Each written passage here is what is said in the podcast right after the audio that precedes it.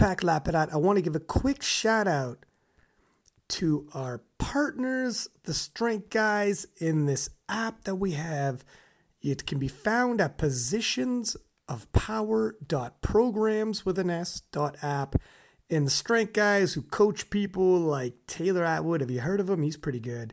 Uh, they've had several world champions, several national champions, and uh, I mean, a laundry list of records, national records, world records have been broken, etc. But they have an app with their elite level programming available, video tutorials. Uh, I mean, the whole nine, it's one stop shop once you're in here. There's a Discord where they're doing video review of your lifts um, to get all your lifts analyzed. So you get elite level programming and coaching for $29.99 US a month. Positions of power.programs.app. Go there and get yourself started. We're back. It's your boy Six Pack Lapidat. We got Billy Mack and Messi Kamesi. And let me get this off the top instead of at the end. Wherever you're at, subscribe, give us high ratings. When you subscribe, wherever you listen to the podcast, you get notified when an, when an episode drops. I know we got a lot of subscribers and I appreciate because I can see I haven't advertised a damn thing yet. And it's nothing more, you know, less stress when you can see the downloads coming in and you haven't said anything on the King of Lifts um, Instagram page yet. And you're like, damn, much appreciated. Thank you for everybody around the world who's who is subscribing. Um, but if you're listening and you haven't, you're missing episodes. We drop episodes. Sometimes I drop an episode um, like three in one day. And and you might just notice the one, right? So stop missing episodes. We just recorded two back to back, and uh, we got guests coming up. So subscribe, give us high ratings. And if you're looking for some coaching, Arian, where are they going to find you, kid?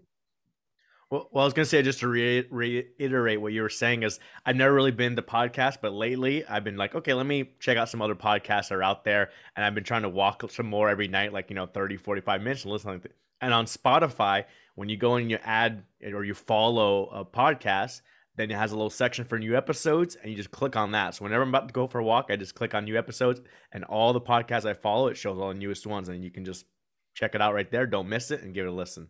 Hang on a so. second. Hang on a second. Hang on a second. What are you doing, man? What's going on? You fucking cutting. Look at the jawline on this nah. kid, Billy. Billy, I mean, look I'm, at the jawline on this kid. I'm, I'm, I, thought so. I'm Why? literally eating. I'm eating pizza right now. Calories uh, in, calories out, though, dog. The the more the more clients I get since I do all online coaching is the more I'm sitting at my desk or laying on my bed answering emails, watching videos. So I'm like, okay, each night let me at least go around and move some. And I was like, okay, instead of just listening to music, let me listen to podcasts or watch some YouTube videos like that and learn a little bit while I'm walking. So it's you. It's kind of break, break even on my diet you hear this guy? Like, the more clients I get, the more I sit at my desk long. He goes, he goes, so I've been doing marathons lately, son. That's something. That's how good I've been doing. Bill's like, I sit at my desk twenty four seven. I got so many clients.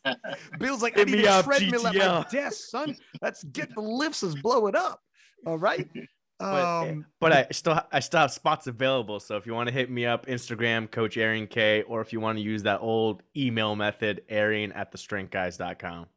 That's it. Three man. spots left, baby. Three spots left. Always, always, or you'll make room.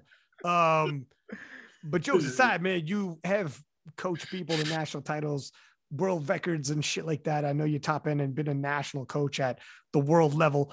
Um, that's where I met you. So yeah, hit them up. And Bill, where do people hit you up, sir? Uh, get the lift on Instagram. That works. Or get the lift at gmail.com. That's it. Or, these, yep. Yeah. Yeah, sorry, go ahead. He's gonna say TikTok. TikTok. Oh fuck! I'd be like, "What? Are you serious? Good on you, man. It's crazy." I checked out. Um, I am so terrible at posting on TikTok, and uh, I just double back, and I'm like, I gotta post on TikTok again, and I fucking still didn't, but I'm going to uh, soon. And I doubled back, like, how am I doing on TikTok? I like, I mean, King of Lifts, and like, fucking one of the videos got 4.5 million views, and I'm like I need to invest more time in TikTok. I, I if I just invest as much time in TikTok as I do Instagram, 4.5 mil? Like, holy shit, man. You should post a TikTok, but only like mega arch benches and sumo deadlifts. That's it. That's all you post. Yeah, no, uh, that's that sounds like terrible advice. You're gonna, you're, I, I, it's perfect advice if you want to get lots of views and lots of comments. well, that's true. Hey, you ain't lying. But I'm not trying to set nobody up to get their asses whooped on TikTok. If someone's like, "Hey, I will hop on TikTok," and I'm getting fucking roughed up over there, I got a question. You gonna let Arian and I take over King of the Lifts for the Arnold weekend so we can get some content for you, or what? you guys going down there? I thought you you. think, Gonna. I thought you were gonna say, Bill, give us a TikTok since he won't do it.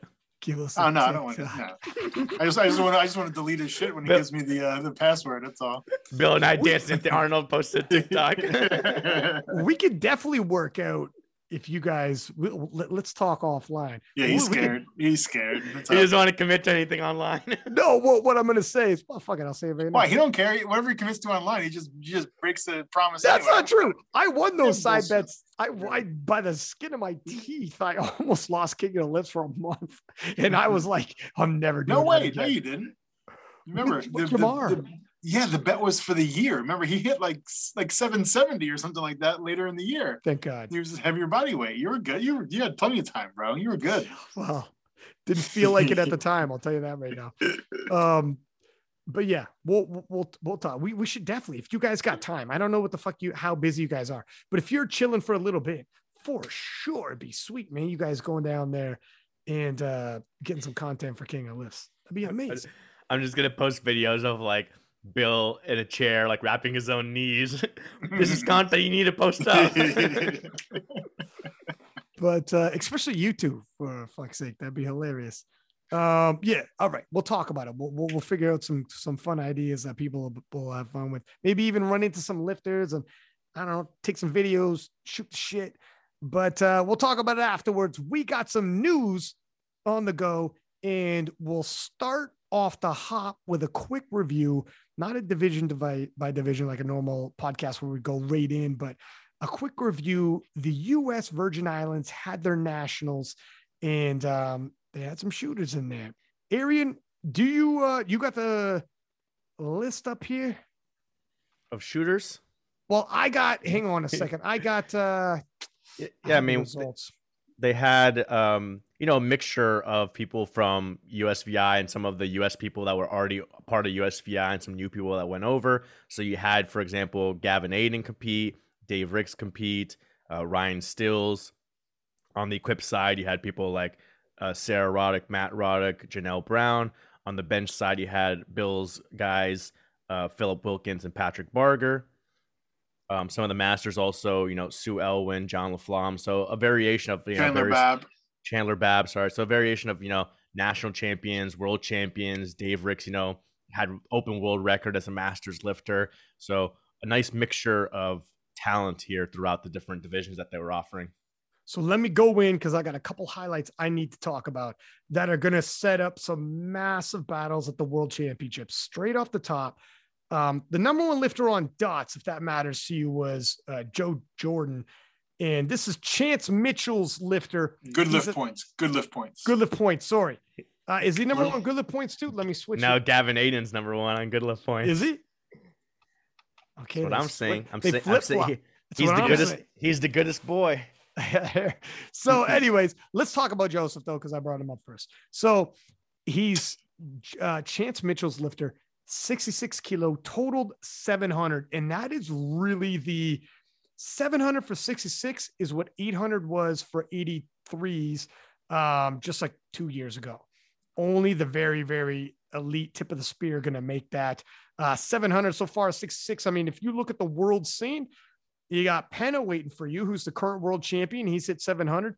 Eddie Berglund's just shy and full well capable of it.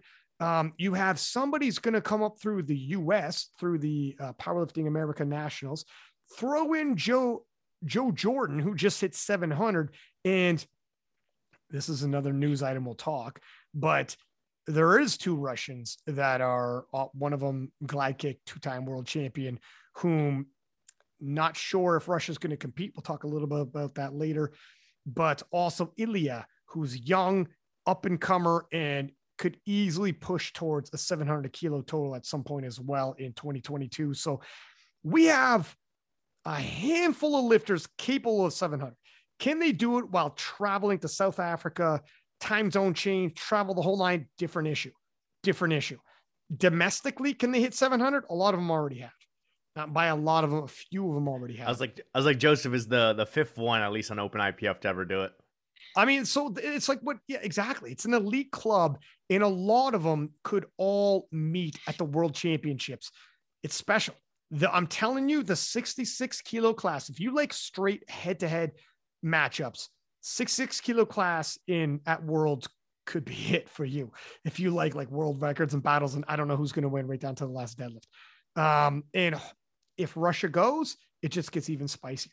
But even if Russia doesn't at this point, it's going to be super duper spicy. So um, it it's serves note as well as, um, and if someone wants to jump in, you, you guys can jump in afterwards as well if you want to snowball off it. But yes, Gavin Adin missed weight. So on open powerlifting, you're going to see him as a 105. He is a 93. He weighed 93.2, but I'm told he's still going to be on the team, USVI team, as a 93.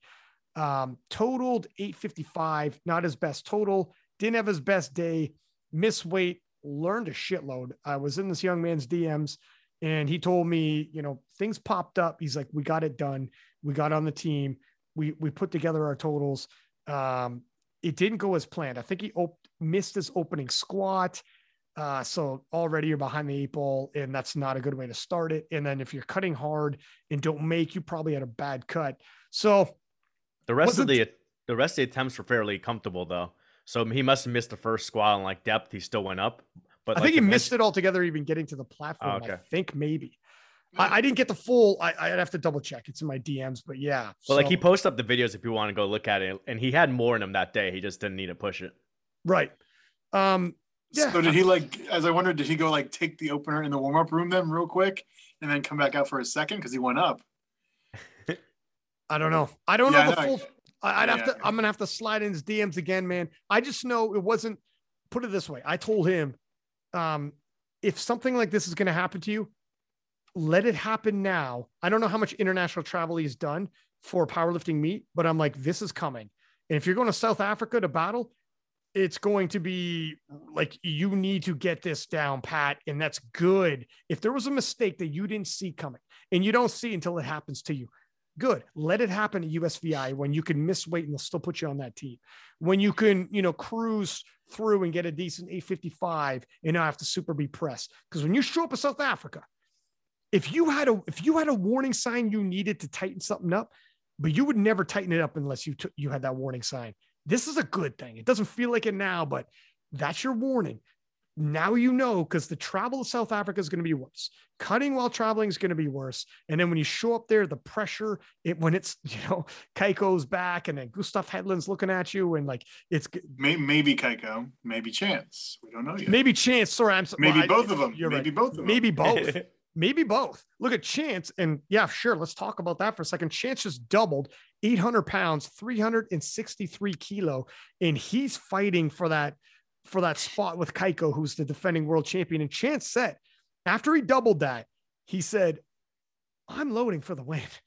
I'm loading for my spot, whatever it is." And um, when he was on the podcast, he was like, "I don't know if I got to go to mid eights.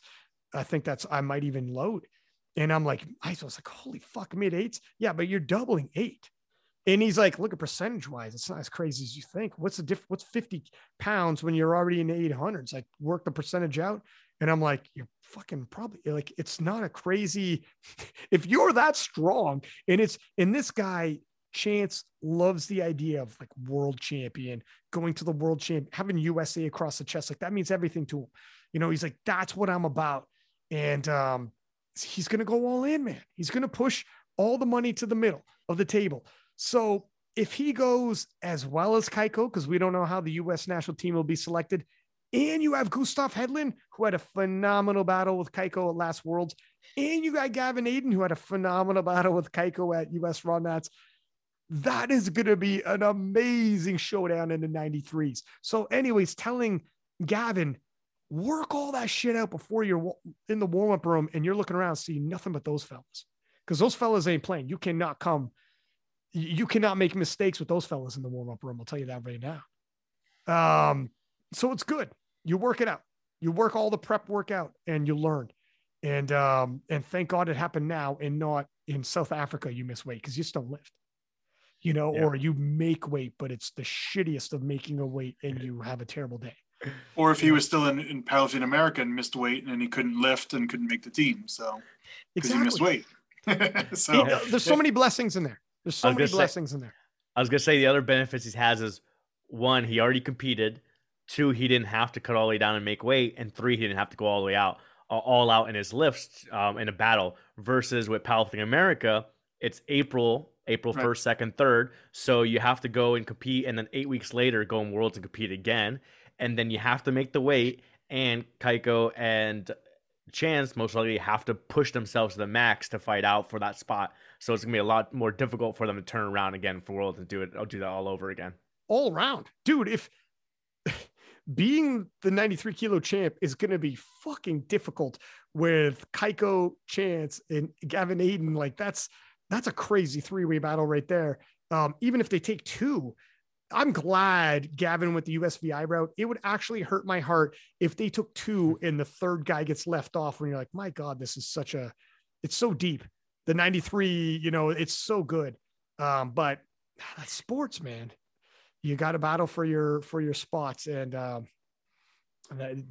don't miss the power of the 93s for PA Nats. But anyway, so um, I want to hit those two. Also want to talk about Chandler Babb, world champion, 69 kilos in Sweden. Uh, she obviously won the US Raw Nats and then went to the world championships, battled legends in Kimberly Walford, um, Ana Rosa Castellain, both of them multiple time world champions as well as some upstarts coming out of Europe, um, and ended up taking the 69 kilo title and has now requalified on Team USVI and can go back to the World Championships and defend her 69 kilo title, open title. So it's always big when you have an open world champion in the house.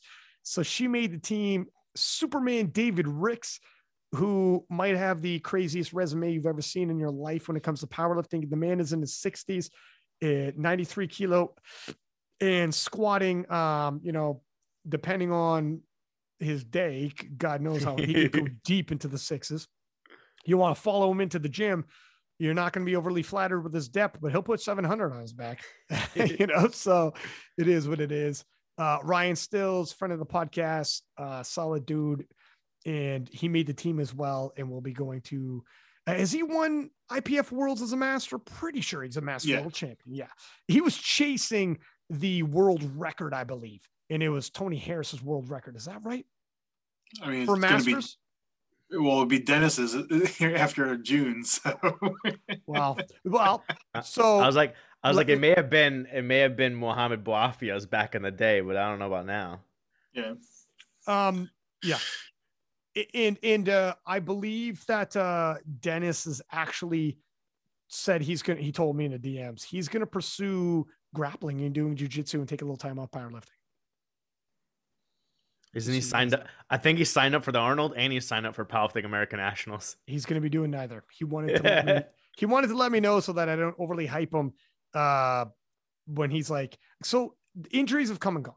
And then he said, is this real? Are you serious or are you, are you Yes. fucking around? No, I'm Okay. dead. I can't serious. tell with you sometimes. No, that's fair. That's fair, dog. 'cause I'll, I'm always dead serious, Bill. What are you talking about? I don't fuck Uh, around. No, I'm fucking around. But um, no, he straight up said uh he needs to take he's he, for injuries and then also like I don't know, you suffer a little bit of burnout. He wanted one more world title before he decided to take this off. And that was the initially the goal. Let me have one more open world title um, while I can. And then, you know, he's came to the conclusion, you know what? It's now. I'm not going to force it. It's a hell of a force. If you don't feel it, you know, if you don't feel the fire going on right now, pull back. And he's like, I'm going to make a play, do some grappling. And there's world championships in grappling and whatnot too. He can he can move up the ranks there. He's a master there. He's going to absolutely ruin some poor bastard's day in the white belt division when he locks up with this gorilla and he's like, "What the fuck?"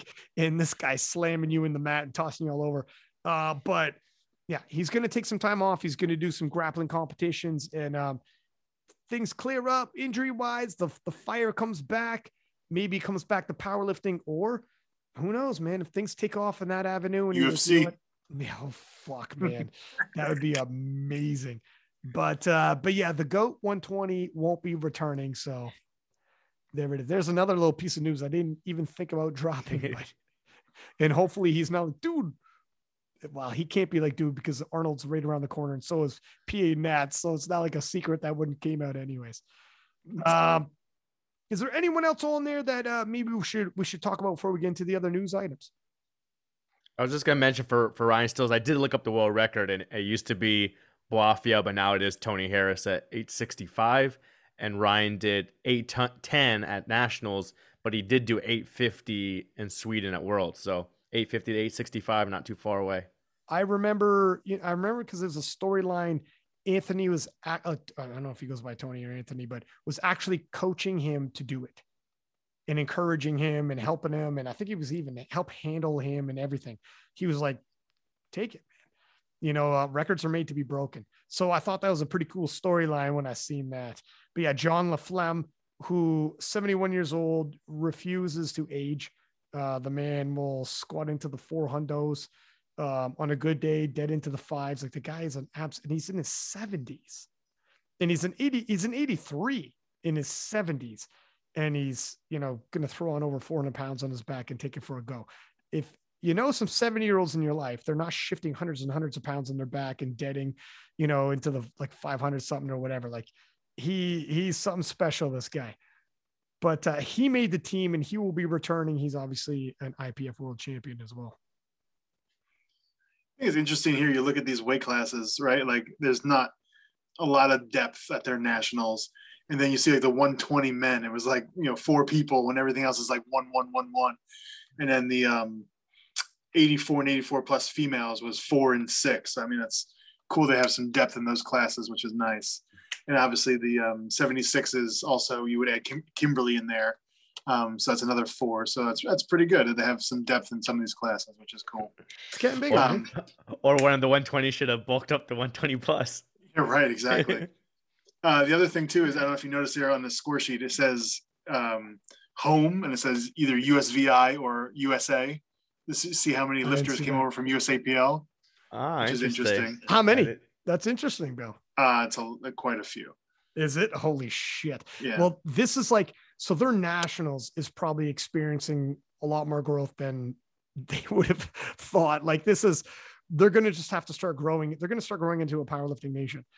Um, and this is, you know, that, that, um, you know, it seemed like it was in the gym, but the live stream was nice. They had Scott Dobbins who moved from USAPL over to USVI for Worlds last year. He did a live stream, so he had like you know multiple camera setup. He was doing the live stream commentary, and he had a nice little overlay for them, everything like that. So at least they're as their nationals is building up and they're getting more lifters, they're also investing in it, getting better equipment, getting a better live stream, all that kind of stuff. Man, you you're gonna have some stars coming over. You might as well. You're starting to turn into a bit of a powerlifting nation. What other sports is USVI known for? And if they're known for other sports, how many world champions do they have in those other world sports? Because in powerlifting, they can have a few. You know what I mean? Like they are turning into straight up and honestly a power. Well, I say nation, they're American. I got to watch my mouth, don't I? territory, territory, island, whatever. I'll tell you an interesting story real quick. So we, I was on vacation, I don't know, 10, 12 years ago in Barbados. And the world, the track and field world championships were going on and they had like a hurdler win the like the 110 hurdles or whatever it was. He won the gold medal for Worlds in Barbados. First time they've ever won like a gold medal at any of these international competitions. They shut down the island. Okay. Literally had a parade around the whole island, and there was just people like schools let out. There was kids in the schools. Oh they, they're all like just around this road, and this guy drove through this car and um, you know, drove around the island. And then they drove into the soccer stadium and they had like this huge pep rally for him and everything like that. And they had people write songs about him. It Oh was like my the craziest thing. He was like a national hero. Uh, it was amazing. And I remember because I we literally were, were you could hear the stadium from when we were staying like at the beach, and it was like "Go Ryan, go!" And I, like, It sounds like a nice I still guy. remember it today, like for like 12 years ago. But yeah, it's the craziest thing. Like literally, like it was like the the most pride I've ever seen, you know, in any kind of nation or any of that kind of stuff. I mean, like here in the U.S., like you know, your team wins, you're like, yeah, great, okay, whatever. You know, next thing. This was like they were living and dying by this thing, and this guy won, and it was amazing. It was so cool. So yeah, so kind of like could be the same thing there if it becomes big enough where they become like some kind of like national hero kind of thing. Let, let me well let me go tit for tat for story, sir. That reminds me of Rondell Hunt, 2018. He won the junior world championships, but he got a total big enough that would have won him the open. He was so dominant as a junior, and he went back. It's Trinidad and Tobago, is it? Yep. Get that right. Okay, he went back to Trinidad and Tobago. He was on like their their their news. They had a fucking parade. He got off the plane and there was like 50 people waiting for him. He was not, the news was there for when he got off the plane. Then he was doing news shows and interviews for like weeks afterwards. They're, they're, they're major news shows down there, you know, in studio, mic'd up on all of, all of them are like, let's get him, you know? And, um, I mean, I was like, dude, what is going on down there? I was following him. This is 2018. And I had him on the podcast. He's like, dude, it was, you know, some of these nations that are smaller don't have the type of stars we have. Like we get kind of, you know, you get used to it, like like kind of Bill was saying, right? And uh, for them to have a sport where you have a world champion means something. And yeah, man, who knows? Powerlifting can get big Yeah, some I of had these to nations. I had to pull up the um the previous years of worlds again to see how they place as a team. And for the women's side, the they got third place team, so they got something to build off now going for this year. The one thing is now that Powerlifting America is here, they're going to lose people. Um, like their But it- peak. sorry, go on. No, I was just gonna say, but as we we've been discussing and we'll discuss continue going forward, is that it's so mixed now between different countries that can have national champ or world champions that you don't know as far as the team points. No one's gonna like sweep every weight class anymore. Now it's gonna be France, uh, USA, USVI, Canada. Uh, so it's gonna be interesting. I like this. Let me get your guys' opinion because I talked about it with Chance. I want to talk about it with you guys real quick. How do you guys feel about um, USVI being there? Yes, in terms of nationals, it'll it'll hurt powerlifting America's nationals because like some battles that would have happened, now people can go down the USVI. However, nationals, if you're going the IPF route, is was never the end goal game. It's worlds, and in terms of worlds, um, a yes, you're absolutely right, Arian. It splits up the teams. So now there's far more parity with that split up. So a team like France or Canada, you know, you have a good day, US has a bad day. Oh my God, everything's up in the air now. And B, you can actually have guys like like like guys and girls coming from the US. Like there's more representation. The biggest thing that people were complaining about previously was, um, and Candido talked about in his video, we have so much talent in the US, you know, but you go to a world championships, one person in a weight class sometimes isn't enough.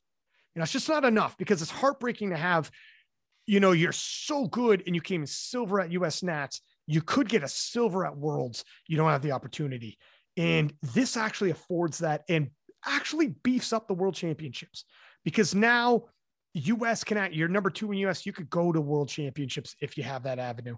And the world championships is beefier with more top end people. Um, the different nations now are a little closer. So it's almost like you instituted a salary cap, so to speak, right? Like it's it's more interesting that way. It's uh in that sense, I like it. On the other sense, though, powerlifting America is like shit. We're losing a lot of stars in direct competition because of this. What do you guys think? So let me ask you this: Why should they be different than any other major sport that's out there? That's like you know individual type of sports. You look at all the track and field. You look at all the skiing, all you know the swimming. Look at straight through the Olympics. There's two people from each country in every event. If you're the best team, right? So the you know Americans, the Australians in swimming, you'll see two in two of each. That's it you know the speed skating you'll see like you know two south koreans two americans you know and a bunch of other people you know sprinkled in there right there's a rule because they don't want to have eight different Jamaicans running the 100 meter dash at the Olympics. Right. And like, okay, you know, cool, this is great, even though they're the, probably the eight best guys in the world, or whatever. You know what I'm saying? So it it would really ruin if if so. I guess what you're saying is like if they you know spread it out is fine. Different countries is okay if they're able to go to the USVI and go to Puerto Rico and spread it out so they're representing different countries. I'm for that, but I wouldn't be for like having five Americans go in the 83 kilo class to compete against you know other countries or whatever. That wouldn't Is- make sense to me because it just would just. fine? What's that? Is this No, fine well, too? two, two is allowed. Yeah. Or I mean, Two- I mean, like um, not just for US two, but then you actually also have USVI. So then you conceivably, Yeah, so again, if, if they're representing a different a different federation, I'm totally fine with that. but is your but it would be- flavor? You you'd be like, leave there and don't start getting Americans. Will be like, I'm one sixth Italian. All of a sudden, no, like you is what you're saying, or I'm just, no, I'm saying like I, I I don't have a problem if they're representing different federations, right? yeah, yeah. So it's USVI, Puerto Rico, American Samoa, Powerlifting America, whatever it is, totally fine. But you know, I wouldn't want to see like, you know, like I said, like five different, you know, five, you, you know, powerlifting American 83s coming out and going to worlds. It would just it wouldn't make sense to me. It would, it would really deplete it that way. So at least there's different teams are representing to bump up their team points and that kind of stuff would make it different, in my opinion. Let me ask you this then, and then I'm going to ask you, Arian. But let me just ask you: Do you think this is a good thing then that USVI is there doing this? Do you think it's a plus? Do you think it's a you're you could take it or leave it, or do you think you know what? I wouldn't mind seeing a more beefed up PA nationals. Um, I, yeah, I think it's fine. I mean, I have really no no issue with it either way. Um, yeah, I mean, PA nationals. Who knows if it even takes off? I mean, it might be dead in a year. It might not. Who knows? I mean, the there's a you know PA nationals is coming up with like 50 lifters in it, and there's a local meet for USAPL in the same town with double the lifters in it. So like, what's going on there? So hopefully within a year or so more people will be bumping over to that. But right now it's just it's kind of depleted and it's very very top heavy. Um so I, but yeah no i think it's fine. I mean you know in reality right you're just kind of you know gav Adin would be the one chandler would be the one. Like there's there's a few people from um, the usvi that went over there that would compete with the um the lifters in pa but like even ryan i mean ryan would get like fifth, sixth, seventh at nationals in the 120s, but he would win the Masters, right? So I mean, he was a good Masters lifter. Ryan Stills um, still is obviously world champion, but um, yeah, no, I think it's just good to have let them have the opportunity to go and do that and represent a different team and build that up. And Kimberly's done a great job doing that, and obviously her taking in all those people from USAPL that left, you know, basically sacrificing her own competition at um, Worlds last year was crazy. So good on her for doing that. But yeah, that's what I got. Um, there's gonna be a lot more 50 lifters, you son of a bitch. And I've been I haven't heard a thing you said since you said that. There are more than 50 lifters. Want to bet? Want to bet on it? Yeah, it, like, literally it ends like tomorrow. You want to give me the account, the KOTL account? No, I'm not betting. I'm, I'm never again betting the KOTL account for any more of these. Remember, it's only it's only one division, so it's only classic open powerlifting. So all the other divisions are in other nationals. So there was last night last we checked, yeah, 50 or 51 signed up out of 210 spots available. when is the last? Because I actually had a side. they don't have a deadline list on the website, but normally it's like 30 days out or 21 days Yeah, which out. is tomorrow. yeah. Wonder Maybe- if they're going to do if they're going to announce a deadline or what they're going to do there. I mean, even if they push it to 21 days out or 14 days out, I feel like only people that would sign up last minute are people from Texas because they don't have to buy a plane ticket or anything like that, or anyone who's like waiting to last minute to not be seen on the roster and then just sign up. But it's not like you're gonna get hundred people to sign up if you open up for another week. It's the big thing is um, you want to see after the Arnold if some people want to do the Arnold and then they want to. It, it, the, it's like a qualifier for Worlds right now is what it looks like. Like Bill said, it was top heavy. It's top heavy. You have like fucking like Jonathan, like world champions. I know I gotta go through the list, but like Bonica, Amanda, um, Megan Scanlon, Um, you know, March Jonathan the Cayco, March first. Tomorrow's the deadline. you know, uh, Cayco and a bunch of people, right? So there's so many people that uh that are like world class, obviously Taylor Atwood and whatnot, um, Manzo and whatever the shit, right? There's so all, many all, all top end, all like top end people that could be like win the world championships. Uh, Yeah. Like Heather Connor, like all those people I just mentioned. Like if you took the people I just said and you want to do like a preview show on it and use a formula, tell me a better one that we've seen so far. It's more stacked than the Virginia Pro. Yeah, I mean, it's. I, I feel like this Hey, is Zeus versus how, Ray. Yeah, I was gonna say you didn't talk about the gorillas, as my uh, buddy likes to call them. The Right. Ray, Ray is about to say. Um, the other nations probably have this similar thing where they it's top heavy. You have like you know, especially if you go a few years back, let's say for France, you have a Leah, you have a Pana, but then you have other weight classes or beneath them that people are just aren't as competitive as them. So you have these all stars, and then you have this drop. So that's what a lot of the other nations have been doing for years. Same thing with the size of the meet. A lot of other nations, you think Iceland has a thousand lifter nationals? No, they have a small nationals. They have the top people who are actually going to go and try and qualify for a Europeans or World Championship. Like some people are wondering, like, oh, is this sustainable? Well, you just scale your budget and and you focus on it being a national qualifier. Whereas USAPL has always made it as like a big event for everyone to go to. Everyone wants to go to Raw Nationals and meet everyone and be able to compete on the same platform as Ray Williams. And so they always had the qualifying totals low or no qualifying totals. Because when I used to go to nationals, he used to be he just had to hit the empty bar. That was the qualifying total. Nice. Uh, uh, but jumping into what you guys were discussing as far as the split, I'm not too concerned about how it affects powerlifting America. I'm wondering how the other nations will take it. That like, oh, how come US gets to send two teams just because they have territories, but we don't have territories?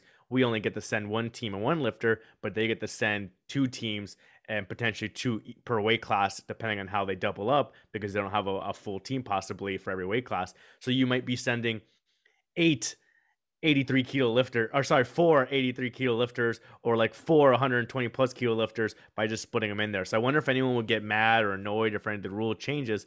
But i get what bill's saying from the even with the olympics it is a team aspect to olympics of how many gold medals and total medals you've won. And other sports like nfl or nba you may be in a stacked division or conference and you may be the, the third or fourth best team in the country but the top two may go. One gets the the conference and one gets the wild card, and the other person gets screwed out of it. So there is that aspect.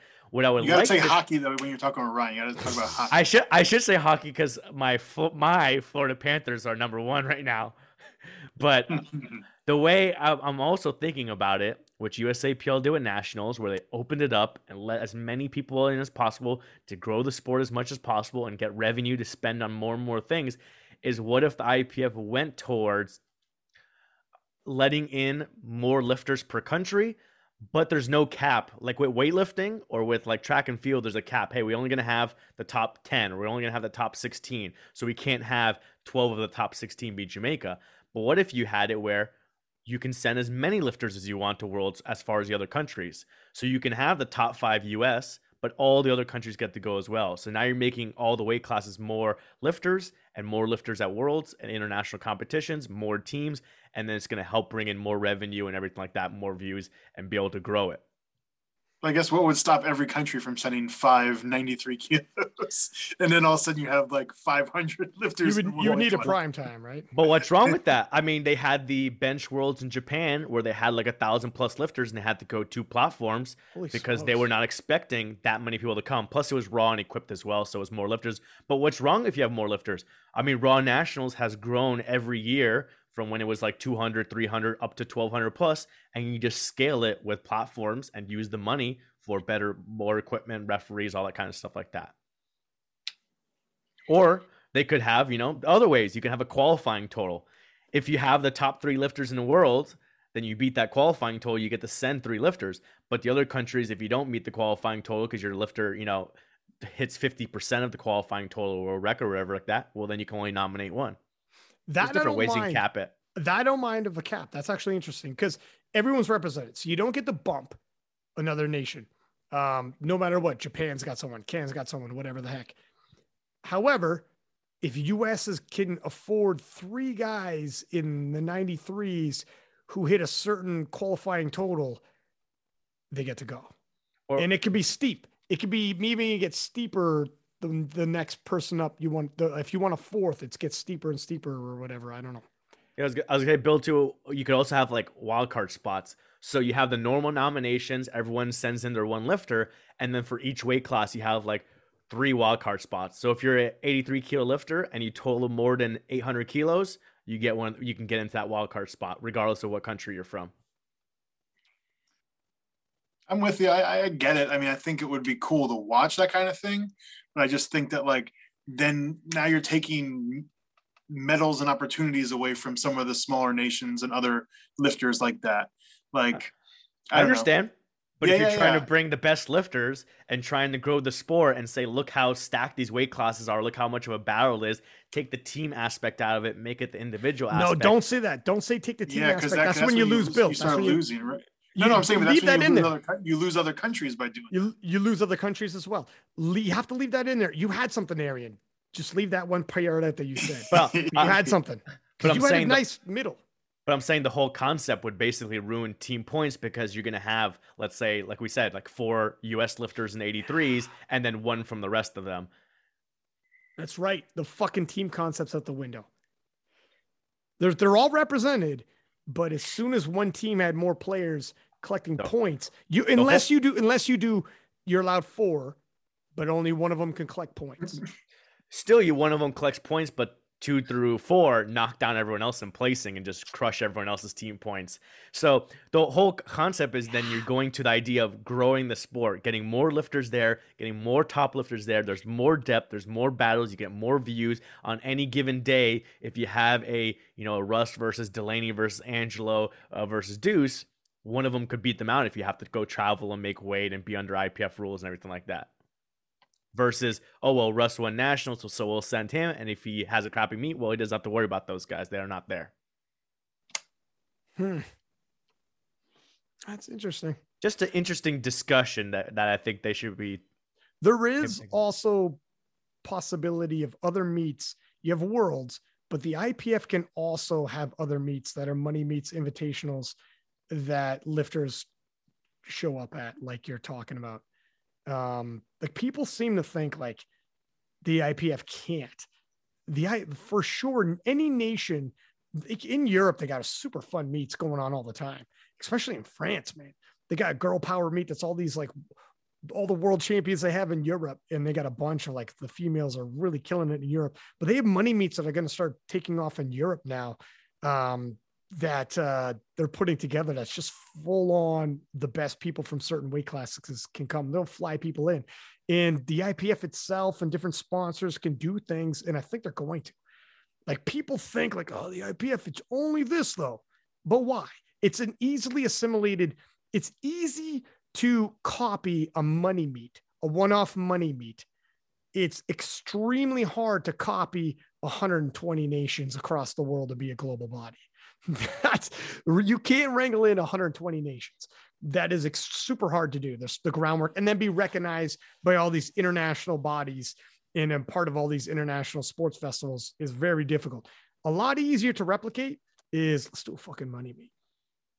yeah I mean just just from when we've been around they added the raw worlds or classic worlds whatever you want to call it then they added raw to bench press then they brought in the university worlds then they brought in all the Arnold Sports festivals uh, they brought in even now for like the regionals they brought North American University Championships European University Championships then they're doing the Sheffield, hopefully, if it happens in 2023. So, just in the past 10 years, they've added in all these new divisions, all these new world championships, international meets. So, you could do that. You can continue to build international meets. The only downside to that is then you have to compete more often throughout the year if any of these bigger lifters want to go there to go compete against the rest. But if you can find a way to get all those lifters in the same meet, like at a world championship, then it's just, you know, one meet that they're already going to and just bringing more depth and more lifters there. Well, there might be, and that's a good point. There might be regional things. Like, for instance, um, if you're in the US, you do the Nats, you do Worlds, and most people can do a third. Like people, some people in the US APL Pro Series competing a bunch. Um, you might do something that's uh, a money meet with US, Canada, and maybe a couple other people that want to fly over. So then you got three good ones like that. We'll have to see. Like it's, it's possible. So you don't. I know what you mean. You don't want to do too much international. Yeah, I mean, you you could do that, and then maybe just open up the regionals more. So let's say a lifter for Powerlifting America does nationals in April, then they go do worlds in June, and they let's say they win or whatever their placing is. At that point, their major competition for the year is done, and if they win, let's say they're going to be waiting till March for Sheffield. So then in uh, August, which is when North Americans usually is, or you can shift it back a little bit to September, you can do a North American Championship, but open it up. You can send all the U.S. lifters you want. You can send all the Canadian lifters you want. All everyone from Mexico, Puerto Rico, Yeah. and then make that like the the uh, epic battle. in North America because Canada's got a lot of you know talent as well. Like we could have some good ones. We could have some good clashes, and and all of the Americans and all the Canadians, yeah, like open it up, like you said. That's not a bad idea, man. And then you do the same thing in Europe. Like Europeans is already pretty big, but um, what if you make some money in there, like a money meet over there in Europe? Like they're starting to do that kind of thing, or just if you want tons of participation, you just like Europe. Europeans is actually getting pretty good for that. They get some um they get some gift bags or stuff like that for the people for the people who won, and they got like their bouquets and stuff like that. So they put a little money into like those those little invitational meets and stuff like that, giving out little prizes to lifters. Yeah, man. In some of those nations, you win money from the government for winning Europeans. It's crazy. Um, and they'll have like battles like we see in the 66s and the 105s and stuff like that. Like Europeans can be pretty stacked. And if you if you see Lya Bavoil and Carola Garra on the 63s and Europeans, that'd be amazing. But how many times you don't want to see it too often? That's one thing I'm saying with powerlifting. That's one thing where if you just clash of worlds, if I see it three times in one year, That's that's the other thing too about having four Americans or whatever in, you know, world championships because you literally just saw them go against each other and you know this guy won and now he has to go against these same three guys again who are going to come in you know second fourth and fifth or whatever it is you know what i mean like um it just two- gets stale two- Two times in a year is fine. twice. I mean, in a year is just- good. Yeah, just like you might uh, go against a team in the regular season and again in the playoffs, and you get the rematch. Okay, you got me at nationals. Now let's see who can win worlds.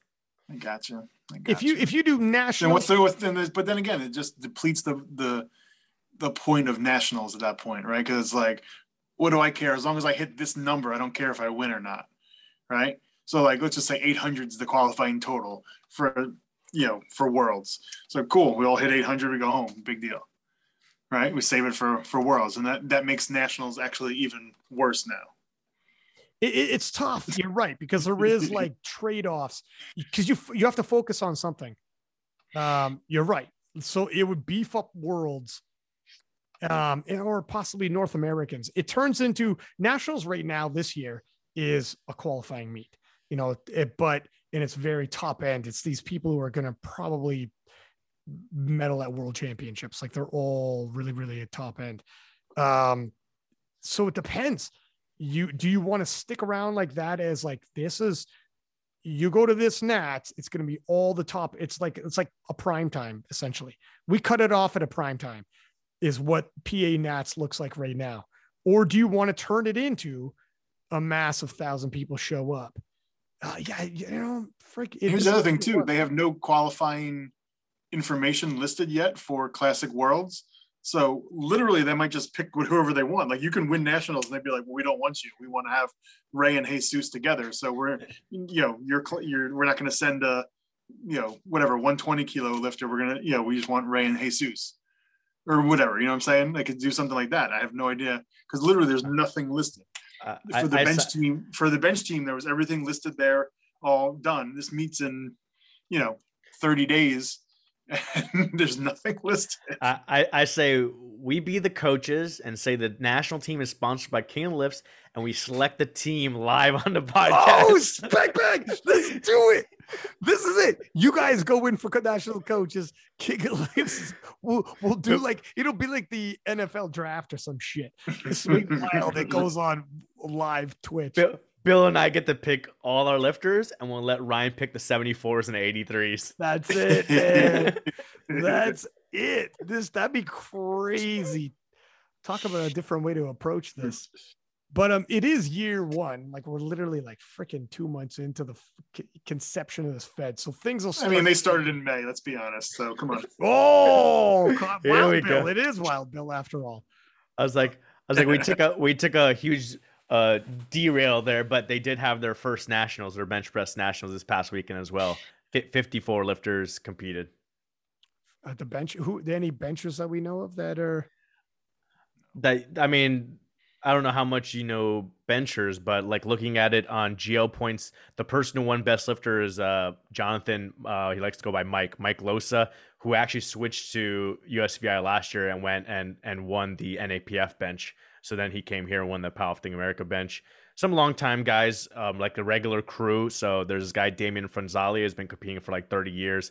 He benched 176.5 at uh 83 kilo masters two. So he's got, you know, world records and, and American records. Uh, Blake Atwell, I don't know if you know him. He's competing at the Arnold next week as Yeah. well. Uh, some of the older guys, uh, Bill Campbell, Steve Petrenzik, Mike Ferrantelli. So there wasn't anything huge, I think. I'm trying to see. My 74 kilo lifter won the Open. Andrew Sardis. Blake's Double going, the 007 of power. 007. 007. Blake's going both. He did Nats PA and he's going to do Arnold. That's what he said. He said he was just doing Nats PA because he lived he lived in Michigan. He lives down in Florida now. It was down the street for him. So he's like, whatever, I'll just go do it as like a tune-up bench or whatever. He doesn't want to go on the bench team because people were telling him, Oh, you know, you'll be ineligible. He's like, I don't care, I'm not going to bench world. He just came and did a light bench just to tune up before the Arnold. So he actually had the biggest raw bench at 212.5. And then there for equip, there's a guy, uh, Joe uh Dybert, I believe, or Dbert, who did 312.5. Hmm. So for people who are uh, in the U.S. scene, they will know these names. The, the vice president Mike Zalinsky did a token bench so he can get a spot on the Masters team. Uh, Chris Walter did a 210 bench at a, at 105.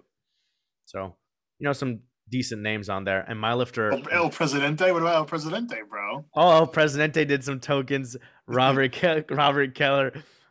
Let me pull up his uh, attempts: 75 kilos, 80 kilos, 85 kilos raw and they're all like you know super warm up weights or whatever like that. He was just doing tokens to make the. uh He turned sixty this year, so he's making the Masters three team. Oh, snap. Is he 60 now? yeah, We got some other news items. I don't want to stray too long on this. Um, we, I didn't, wasn't looking to do a recap of bench nats, but uh, um, I have one that I want to talk about real quick. And then we could, I know you got a couple area, but here's one that wasn't on yours and I want to toss in. Bob Matthews did a 947 kilo total in the gym at 100 kilo body weight. And for anyone keeping track, that dot will put him over what Ashton's done on the platform. And he is getting real close to neck and neck with Ashton on straight up kilo with no calculator at all involved. Going into this, we, I think, if I could speak for us, we all thought Ashton was the number one for sure. Now it looks like Bob Matthews, by the time Nationals rolls around, he might be the favorite. What are we talking about? His progress is outstanding right now. What are your guys' thoughts here? yeah. I mean, it, de- it, it depends on what he weighs, but I put in yeah nine forty seven at hundred exactly, and it's five eighty two point nine versus Ashton's done five eighty nine, but that was last uh, twenty twenty. He did five seventy nine at the Virginia Pro.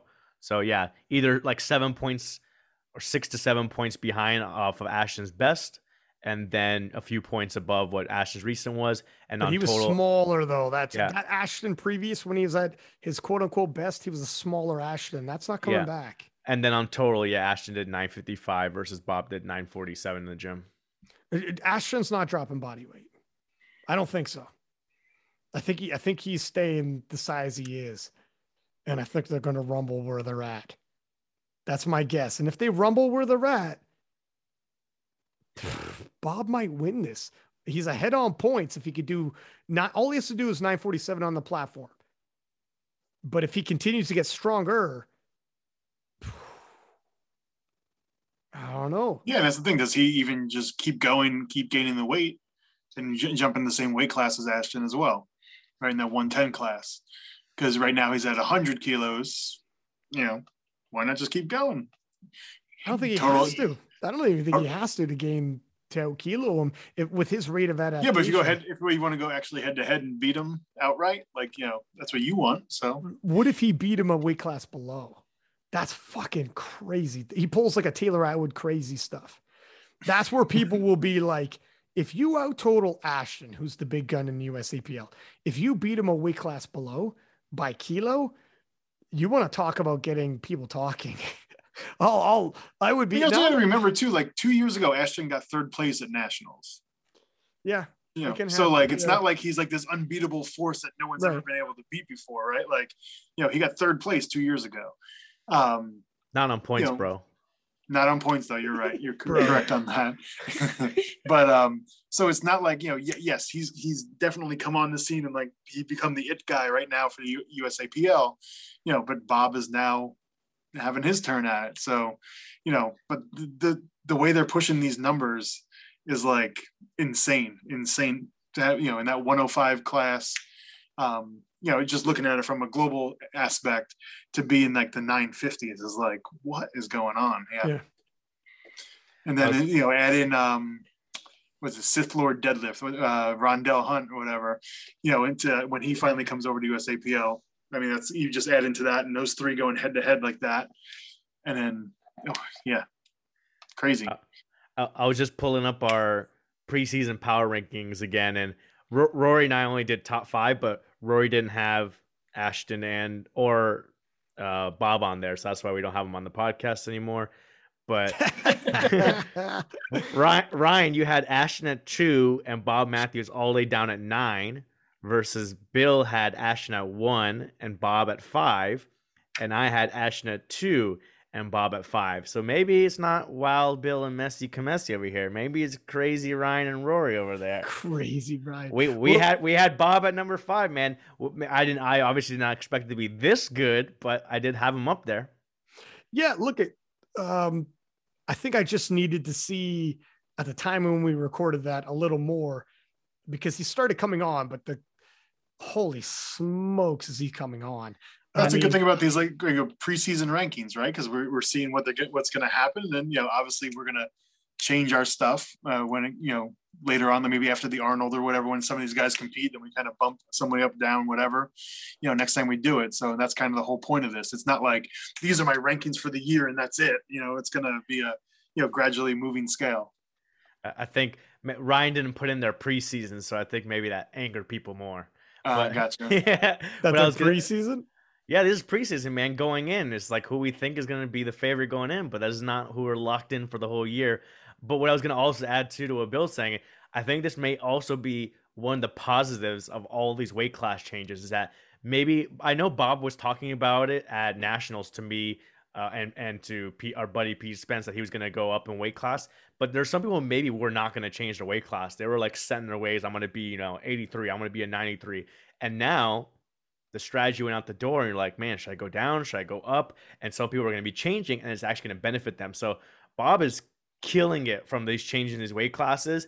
And you know, for some of these people, they may have never made that change if it wasn't for these weight classes. They would have just stuck with their way, and they're totally been just stuck there as well like Brandon Petrie as a 93 would have been an absolute like monster at a 93.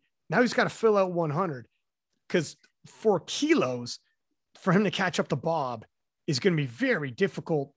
Brandon was like, uh, he hadn't quite hit 900 kilo yet. Bob's now rounding into the mid 900s.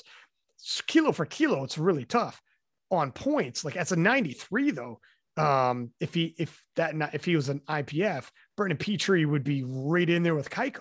You know, like like who's the world champion? He's but because that 93, like USAPL doesn't have it, he's like, Frank, man, I gotta bulk up like seven kilos, 15 pounds. That's a lot of body weight, man. That's but, a lot of body weight. That, that could be a couple years to put that body but, weight on. But Quality. still, Pete, Petrie went from two hours. Give me that, bro. That. I, I, was, I was gonna say some of them are cutting anyways, but Petrie went from 805 to 845 to 895 at 93. Last one 93.8.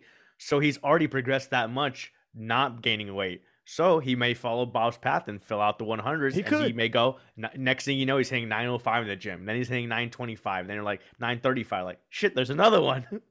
he could. It's just sometimes it's it's laws of diminishing gains kick in where It depends. It's not the same for everybody. You never know, right? Like I'm just saying, if its optimal weight would have been 93 or 95 and he cuts to 93, you know, that's where it's tough when the weight class changes on you. Whereas sometimes luck of the draw, you Bob's like, holy shit, I think 100 kilo was always going to be the best for me. And now I have a weight class 100 kilo. I am about to make history, right? I'm we'll, gonna go ahead. I, was gonna say, we'll and we'll see what Ashton brings um this week at the Arnold. I believe he went dark on social media, so it could be a good thing. Yeah, he he he. Yeah, exactly. So maybe maybe, maybe he comes out does 975, and we're like, shit. He could. But again, remember, like, what, what what was that last jump he took on you know going for that 400 kilo deadlift? He could have uh, added another um, 377.5 to 400.5. Right. So he took a 23 kilo jump, right, where he could have taken a 15 probably and hit it. So, you know, so it's, you know, again, 955 was great, but it's also like taking Ashton jumps where he's like, fuck it, it's over already. So 400, yeah, 400.5, of course. Why not? Know, Maybe puts fair. a little bit more on his squat as well. So he puts like, let's say five kilos on his squat and 15 on his deadlift, and you're at 975. Or does he, you know, most likely he's going to win the the Grand Prix and the five thousand dollars fairly easily. So you know, take his foot off the gas here since they have nationals coming up in June and kind of ramp up towards that. But that's not Ashton's style, I guess. I was gonna I, say I, halfway through that, I was like, no, of course he's not. I was gonna say, or you're at the Arnold and you're on the big stage with you know hundreds of people watching you, and you load up 400.5 again. Right. Yeah. Well, 410 this time, but yeah, of course. Let's hit some of these news items, gentlemen. We're gonna be uh, we're getting off track here. Okay, so Arian, do you want to belt off a couple of the ones off the top? Sure, I guess. I guess we'll go from um, some fun, interesting talk to a little bit more of a sad talk is with Russia invading Ukraine. And then Belarus looks like they're supporting Russia in this and letting the Russians through and anything like that. What we had the first thing as far as the IPF is concerned is that they had the University Worlds that's done through FISU, which is basically a international organization for all sports for university students. And so there was going to be other sports going on as well with this University World Championships for powerlifting in Moscow. And because it's in Moscow, they canceled it. They said they're going to try and look into another venue later in the year because it was supposed to be in May, but it may not happen. So it was supposed to be powerlifting in Moscow, uh, rugby in Kazan, and water skiing and wakeboarding in Belarus. So all those were canceled. So that's the first thing we saw is one of the IPF World Championships got canceled. Then the second thing I saw is that the another international organization that the IPF is connected to is the World Games Association, which is basically the Olympics for the non-Olympic sports, done every four years. It's supposed to be here in the U.S. in Birmingham, Alabama this year, and so they met up their executives and they decided on their own that they're going to ban all Russian and Belarusian athletes and officials from coming to the World Games. So they can't compete, then they can't be involved as an official or a referee, anything like that. So that affects the IPF too, since especially for Russia, Russia is really good on the equip side of the IPF, and so they were going to send a number of lifters, whether, whether like you know Fedosienko, Konovalov, Gladkikh, Gashinets, so all those guys could be out. Or, or I mean, I don't see how they would change it. I mean, I guess if the war stopped or like that, they may reconsider. But as of now, it says they're they're banned, so they're out. And obviously, the repercussions we don't know what's going to happen at Worlds or whatever like that. Like if the IOC across the board says, you know, if the IOC moves towards it, the IPF will follow suit. If the IOC says Russian athletes for all international competitions, IOC recognize, IPF will do the same thing. Um, and then also, conceivably, I would say Ukraine's likelihood. If you have Ukrainian athletes, how many of them are going to make the world championships now? I mean, this thing could be over in a week. This thing could be over in three months. This thing could be like who knows how some of these conflicts and fuck. I hope it doesn't go like this. Goes for years, you know. So we don't know. Um, hopefully none of that's the case. It could be over next week. It could be like a um, best case scenario type deals. But Anatoly's one best lifter at the IPF World Championships. There's a lot of Ukrainian powerlifters. How is this going to affect them? You know, they, there's time now if it ends like right now. But then even the devastation, what he's seen, what he's been through, is this where his head's at? If he could physically start training next week because it ends today, what is he going through? You know, uh, like you you see the videos, it's horrific.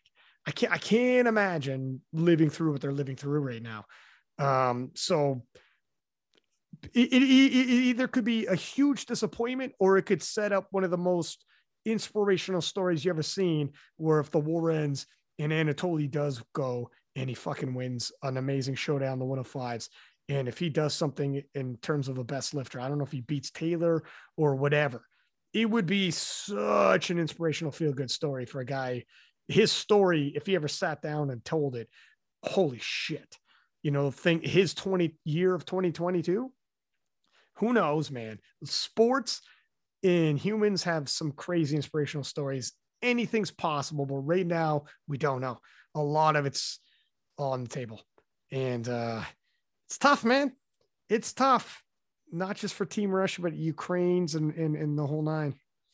Yeah, I mean, it's sad, man. From what I've heard, for Ukraine is basically any any male like 18 and up, anyone who's eligible is getting drafted. So who knows if if these guys are you know in basic training or out there fighting or whatever like that. So like yeah, training is the last thing on your mind. And then yeah, if it does end quick, well, potentially your house got destroyed too, since they're like shooting missiles at apartment buildings and stuff like that. So if your home is destroyed, again, the last thing in your mind is going back and training and getting ready for a world. And then there's plenty of people that have been fleeing to other countries. So if you had to leave everything behind and go to another country, now you're in Poland or trying to go to Germany or maybe eventually make it to the US. Again, it's like the last thing you're worried about. Oh, I got a world championship in June. Like you're trying to get your your life back together first. See if your home and your country are gonna get back get back to normal anytime soon, and then maybe you know later on get back to a gym. It's tough to wrap your head around. I think, and um, I think it's 18 to 60 aren't allowed to leave. You can't leave the country. Uh, so fleeing isn't even an option. I mean, unless you snuck out, but that's, you know, that's highly unlikely a guy like Anatoly is going to be sneaking anywhere. So, yeah, he's in there. He's in danger, man. That's scary. If you see videos and what's going on, um, it buildings are getting leveled. Hopefully, yeah, just like hopefully they're all, they're all okay. Um, you know, everybody we met at Worlds and whatnot's okay, and they make it out. It would be a miracle if he ends up going to the World Championships. I think, but if he went, yeah. Holy I, shit! I, I, yeah, I guess the other aspect too I didn't mention is the casualties because they don't have exact counts, but I think they were saying like the Russians have already lost like you know a couple thousand uh, uh, troops to uh, people just dying, whatever tank explosions, gunfire, all that stuff like that. So, yeah, th- those numbers can't be substantiated, but um, more than a couple now. It's like several thousands. Like it's, uh, but they're not it, it's hard to tell. And the amount of like airplanes gone down and tanks blown up and like buildings and whatnot, it's crazy. The the rebuild will be even if it ends right now, the rebuild will be insane. Both sides, it's nuts. Um, so I don't know. I don't know, man. But uh look, we couldn't. What are we going to fucking pretend this isn't happening? This was going to have a this get brought up on the podcast. We'd almost be disrespectful just to pretend it's not happening when all the people that like Russia and Ukraine are so big of like nations in powerlifting. How do you have a powerlifting podcast and this doesn't come up at all? This had to come up a little. I don't. We don't got to get into like the nitty gritty of it, but it, it'd almost be callous to not mention we have fucking people that we pose with pictures with and shit like that, and we're just not going to say, "Hey, it's fucking tough" when we're recognizing that. You know what I mean? So yeah, it's bad news, man. This is this is how it goes when a nation invades another, they don't get in, invited, and then that nation that's getting um, invaded, it's it's tough. It's not good anywhere.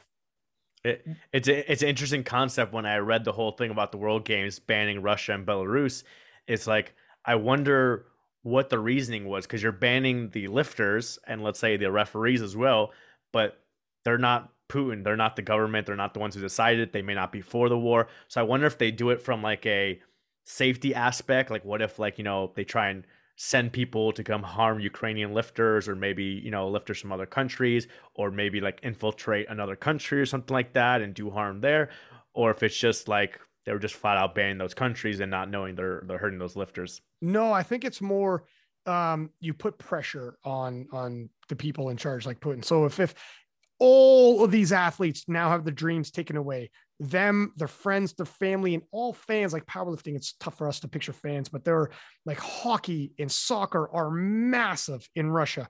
You they're all banned. If you live in Russia, your economy gets devastated. You're you're a international pariah in terms of like any competitions. None of your teams get to go to like the World Cup or any of the hockey junior world championships or any of that. You're excluded from everything. Picture that. And mm. and you've now the pressure within Russia to do their the, it's different now on Putin, right? Whereas if none of that, there's no pressure. You're just applying. It's the same thing why you do sanctions. It's just applying enormous amounts of pressure socially, economically, you know, everything. What do you watch sports to get it off your mind? Well, you don't have sports anymore either. You have to do something. You know, it's just enormous amounts of pressure. So the people start turning on those in power, right? And it starts becoming like, how long are we going to go like this? How long are we not going to send our kids to the hockey junior worlds? I know like it, like hockey's huge over there. Or how long are we going to go like this? How long are we never going to go to any of these international competitions? How long do we have to suffer in our economies in the tank? How long do we do this? And when, you know, that's when you start making people turn. So that I think it's more of a political move like that. Um, and they know, I don't, I don't think anyone's thinking like the athletes are involved at all. It's just, I'm sorry, you got to get hurt by this, but it's, it, you you reminded me when you said that that they actually have the Winter Paralympics coming because it's usually the Paralympics are after the Olympics, so it's March fourth or thirteenth, and that was the video I sent you guys. As a bunch of Ukrainian Paralympians put a video together talking about what's going on and how so many of them are missing out on their dream because you know their home is destroyed, they can't travel or they can't train or anything like that. Um, so they're asking for the Russians and Belarusians to be uh, banned from that Winter Paralympics as well. It's coming up, so we'll see if the IOC makes that move. We'll see, man. We'll keep everybody updated. This is part of this is it's a global thing, but it's also going to impact the sport on a sporting level as well. Um, yeah, that's a tough one, man. It just so happens that the best lifter at the last World Championships is Ukrainian. You know, uh, but if anyone's wondering, he last I heard is okay. I DM'd him and uh, he's been posting. So if that's on your mind, yeah, he's okay so far, so good. And and for the Russia side, Angelina's been posting, right? I had to talk to her in the DMs as well. Man, they're the Russian. They're upset, man. They're also upset. They're Russian, but they're they're humans and they got hearts, and they're like, "This isn't what I was looking for," right? Like, so keep that in mind. I, I mean, in in war times, easy to villainize um, a nation, but they are also caught in the middle of it. Yeah. But anyways, all right, let's go into the next news one. The next thing I have on the list, and it's what we talked about in a couple episodes ago, ago is Daniel Zamani came out with another bench press. And again, people are wondering, is this real? Is this fake? People are taking pictures of the of the plates and they're like, oh, the plates aren't all the same diameter. Like, how is this possible that all the plates are different heights and everything like that? And so he did what was it, 365 kilos 805 pounds, 365 kilo. That's yeah. right. Or yeah. four pounds, sorry. Yeah, man. I don't know. The story continues. All here's what's giving me a little bit of pause. He in the caption writes world world record, and on the video puts world record and is essentially claiming the world record, doing it in the gym with no officials, and um, that makes me think: Is this guy going to not compete? Like he's hoping that's how the story's going to be and that's how history is going to remember me and i don't have to compete. I don't have to have officials. I don't have to use their calibrated plates. I don't have to do any of that. Um, because i just you know th- that's what gives me pause. Everyone else who lifts in the gym knows it's a gym lift. But you know and some people in the comments like well we'll tell that to Hafthor Hafthor had officials though. It doesn't matter if it was people have gym like have meets held in gyms all the time all the time. People own gyms and hold competitions in gyms all the time. That's just a venue. It's not the venue that bothers me. The fact that he was, uh, there's competitions happening all over the place, right? It's not the venue. It's the fact that there was no officials, no governing body. That's the difference between him and Hafthor in, in any kind of real world record. And that's what I don't like the fact that he's putting world record there because it makes me think like, A, anyone who doesn't know no better, casuals be like, oh, that is a world record. That's not how it works. B, I don't I don't want the trend to start being either. where people start going for world records in gyms, like for social media clout. And if you get enough clout from it, enough people say it's a world record. That's why when I shared it, I was like, this is not a world record, but this is a big gym lift. But some people are sharing it saying world record. Some big name people are sharing this, saying this is a new world record. You got you got to be careful what you ask for because you're setting the new precedents. Now people can start doing that and start claiming world record without showing up in meets. Let's not start doing that. Stop. It's a slippery slope. All right. I'll share it because like I fucking this is what we do is we share gym lifts. But I'm gonna say people, it doesn't matter what his caption says, this is not a world record. Okay. So anyone listens, please, please don't don't do it. You're you uh, more people are gonna come after him if this works and it's working. I forgot how many followers he had when we did the last episode, but King of the Lifts has 257,000 and this guy now is 248,000. So soon he doesn't even need you for the repost. He's Come got on, himself covered. Come on, man. Come on, man. But here's the thing. It's um yeah, like he's getting reposted like crazy all over the place. Like I saw Larry Wheels repost him. Larry's got like over a million, you know, maybe two million by now. I see like tons of people reposting. Um, and he's closing in a quarter million himself the, the, he's reaching his goal, man. Why does he compete now? I don't know. Has he competed before? Like, is, he is there before. A, there's a database on him that he's done it before? Okay. The numbers Not are just this. so much lower. So yeah, much of course. Lower. But they're old. They're old numbers. Yeah, I mean, regardless, I mean, I like if this guy has like the most, like I said this last time, he's got to have the most patience in the world. That he's basically like bumping up five kilos every week. You know, leading up to this thing for the last year, basically. Like that's um, and and there was no like big like spectacular like reveal, right? It was just like he did it in the gym. Some people cheered, and that was cool, right? It wasn't like they did some kind of production for it. So that's why I just think it was just. I I think it's legit. I just think he doesn't want to compete unless because he said I'll compete if someone pays for me to, you know, me and my crew to go out to a meet or something like that. This is pretty yeah. much what he said.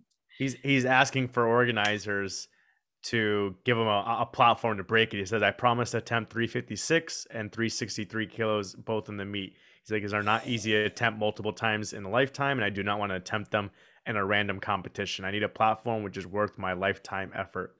But I was gonna say, Bill, the other interesting aspect of this is how he always puts the picture of his coach and always tags his coach, and in his bio it's his coach. So it'd be like it'd be funny if there's this whole year long con just to get his coach like clients to make money. And they release an app. They release an app next next week with his coach. And I'm like, that's clever. That's fucking no, T, no. It's the strength guys hire the coach to uh, come. That's right. Side. He's a new intern on the strength guys. Uh, with that, and all of a sudden he's co-hosting King of Lifts as well. The coach. Um, hey, look at I didn't know my man was positioning himself. Look, eh, look at fuck. I'm not saying it's it's fake. I'm just saying I don't want to recognize it um, as a world record. Uh, but if he's like I see the money getting kicked around these days. I see the money and I got the hype and he does have the hype. And if he's like, you know, for lack of a better way of saying it, fuck you, pay me. Let's do this. I know there's money out there. Bring me out. I'll do it. I guarantee I'll load that bar with 363. Fuck somebody, anybody, do it. Get this guy out. What are we doing here? Fly him out.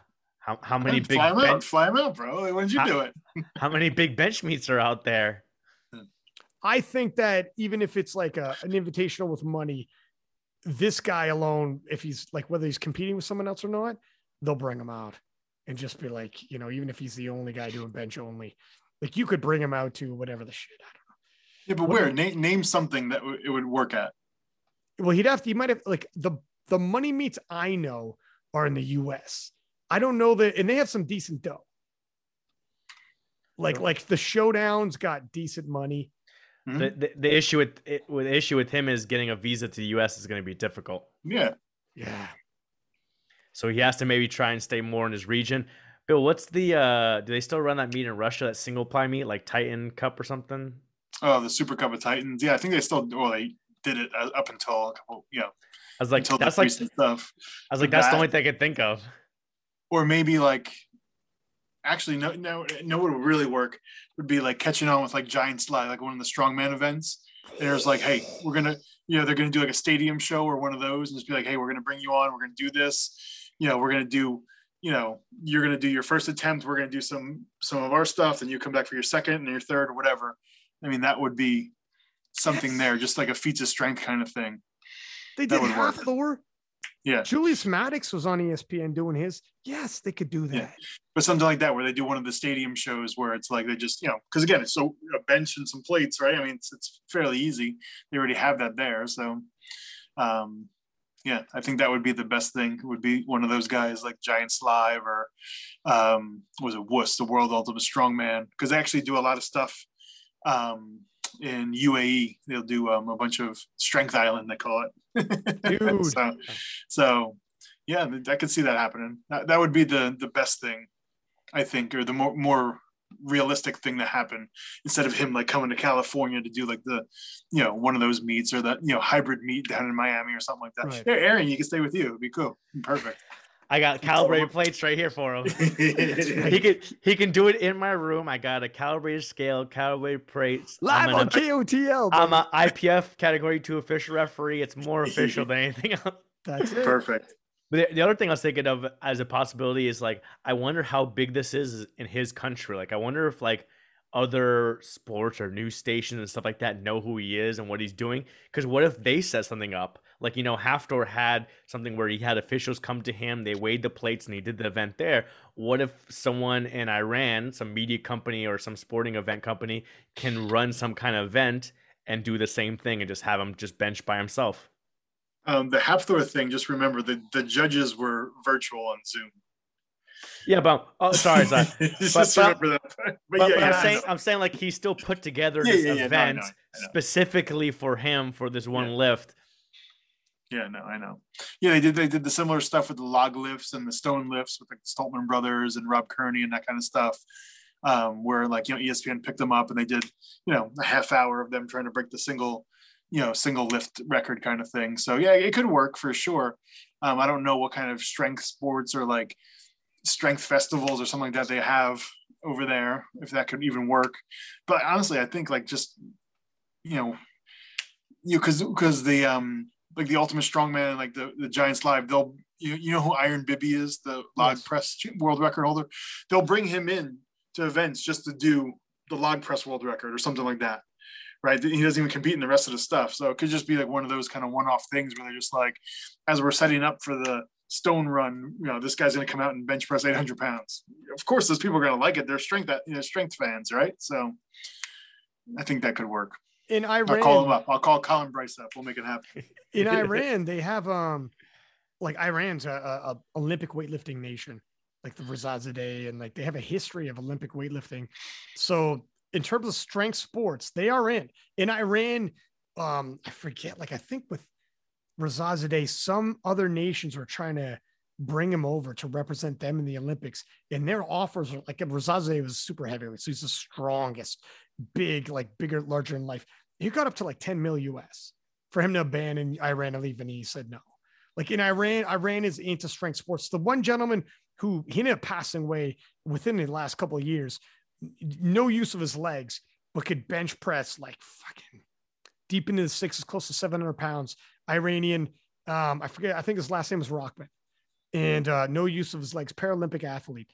And they had a fucking statue of him that's like 20 feet tall over there in Iran. Like they they do revere. So in terms of uh could they bring people there or like like Arian was saying, like with the government or I think they could get something going. Like I, he obviously is holding out because he knows like he's got a feel for it. He's got temperature of the room. So he probably is telling himself, It's either that or it's fake, and he's like, "Fuck it, I hope nobody, Or hope it's- nobody picks me up." or he- My Yeah. coach needs three more clients.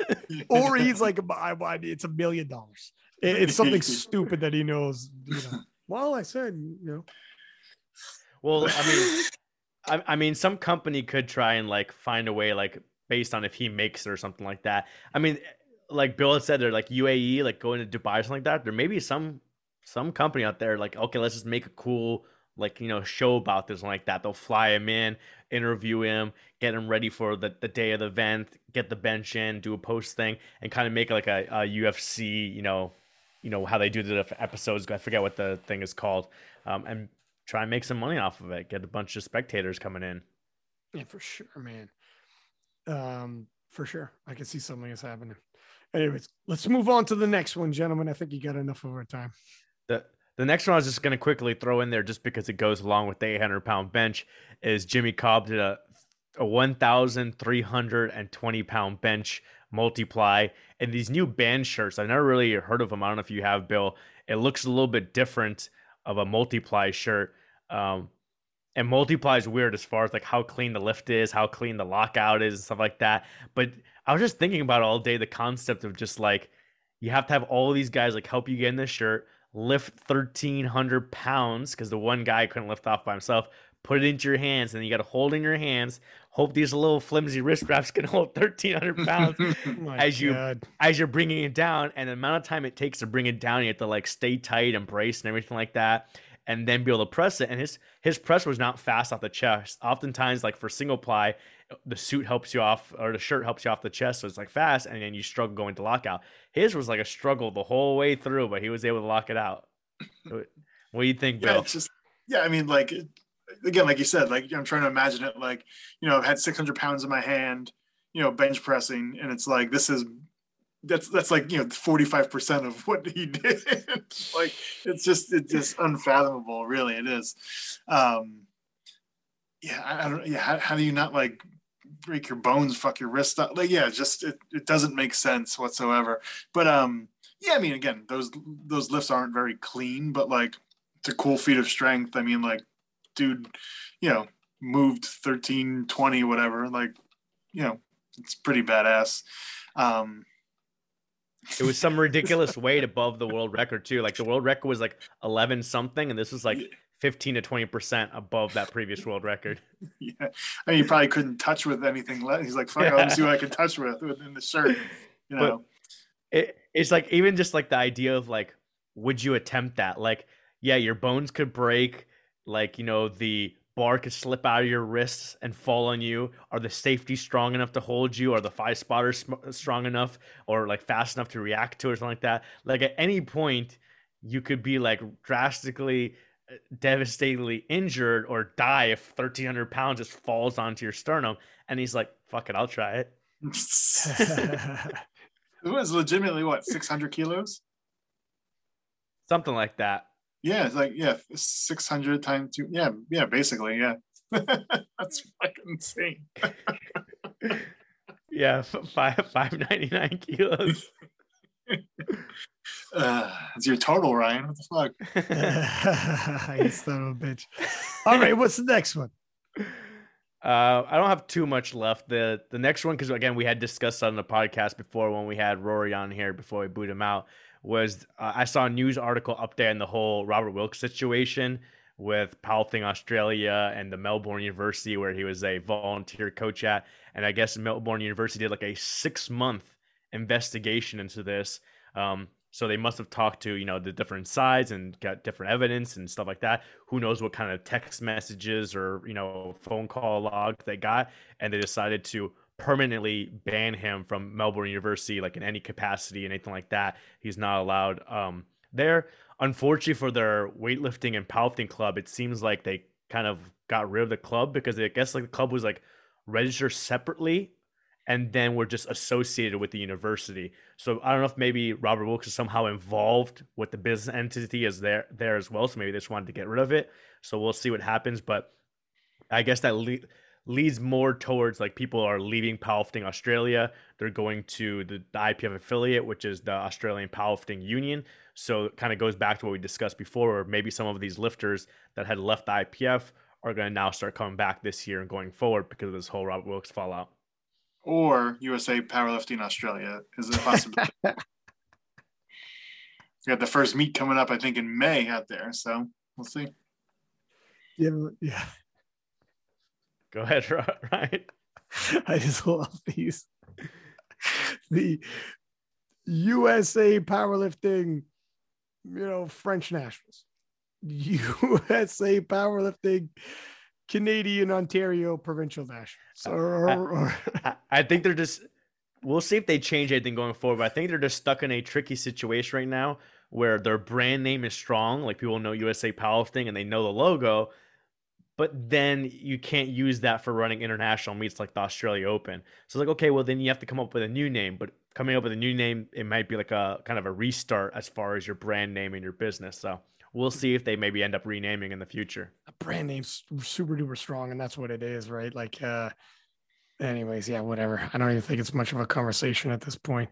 But in terms of the the IPF lifters um, coming back, it'll be interesting to see because I don't think too many people are going to stay with Wilks at this point um like how are you going to stay with Wilks at this point? I think a lot of people even the most diehard pro Wilks people are probably going to like i'm coming they'll go back. So we'll see. Yeah maybe powerlifting australia will have a, a, dynamite team at the world championships. They historically had a really strong um team so we'll see. Maybe they got a really good team coming up at, at worlds.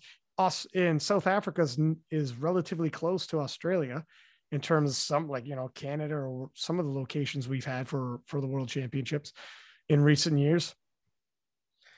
Yeah, I mean, even if some of those old people don't come back, because like I met some of those Australian lifters as far back as like 2014, so maybe they're not competitive anymore, maybe they're not powerlifting anymore, yeah. but potentially it just um, unifies Australia a little bit more if powerlifting Australia dies out and now the Australian Powerlifting Union is like the only drug tested federation or the major one then that's the one that's going to start going again and build up the new top lifters, and those lifters will come to IPF. So even if it's not the same lifters, we'll get new uh, lifters out of Australia, new shooters. That's true. We're not splitting the talent pool. Mm-hmm. It's it's um yeah, yeah exactly. We'll have to see. I think it's it's it's a positive thing when everyone's under the same umbrella if you can make it happen. Um, but we'll see how yeah, we'll see how all this uh, story continues to unfold because I guess there was the whole weird thing where Robert Wilks stepped down, but I guess he still owns the business and he still owns the international body, World Powerlifting. So he's like still involved. And then he's going to continue to fight this. So we'll see if they can, other people involved can maybe get him completely out to try and keep World Powerlifting alive, or if there's no way to get him out and yeah, people will just leave and he'll die out. I don't think you're going to come back from that it is what it is. I think it's way too late. That's a tough, that's really bad PR. And um, I couldn't see that. But who knows? Maybe. What else okay. we got, sir? Oh, sorry, you got another note on I was that? gonna say I was gonna say if Bill had any thoughts before we move on.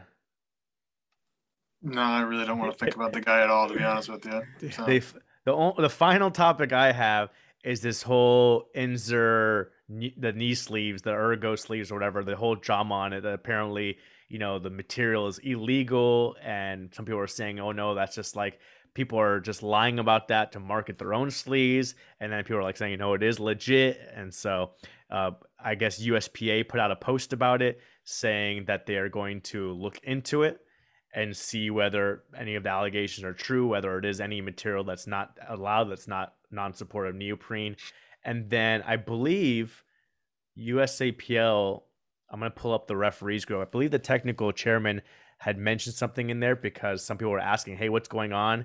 And I guess he was getting a bunch of emails. So I'm just trying to pull up real quick. But I believe he said he's been getting emails all day and that they don't know exactly what's going on. And so they may be looking into it as well. Here's my take on this Inzer leaked the information about them to make people look into them so they're back in the news about it and they're like oh these these are so good they can't be legal and they're like oh no it is just neoprene and they come out and it's like and they sell 10,000 pairs in tomorrow. Dude, can you imagine? They're like, this is, you know how good that of a marketing can be like, this is so good. It's, it's, it feels like it's illegal. And then the USPA is like, we got to launch an investigation. It's so good. and then when people like, what's the investigation results? And they come back, they're awesome.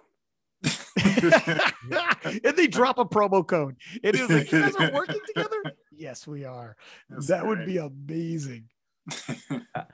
yeah, it looks like the technical uh, chairman just said that, you know, we've been getting many questions and we're looking into it as far as USAPL. So both USAPL and USPA, I guess, are looking into it, but they don't know yet. It, it's interesting always reading the description bill for like Inzer stuff. I don't know if you like read any of the stuff for like this knee sleeve. They're always like, it has like all the positives and none of the negatives, like perfectly balanced for stability, comfort, and safety.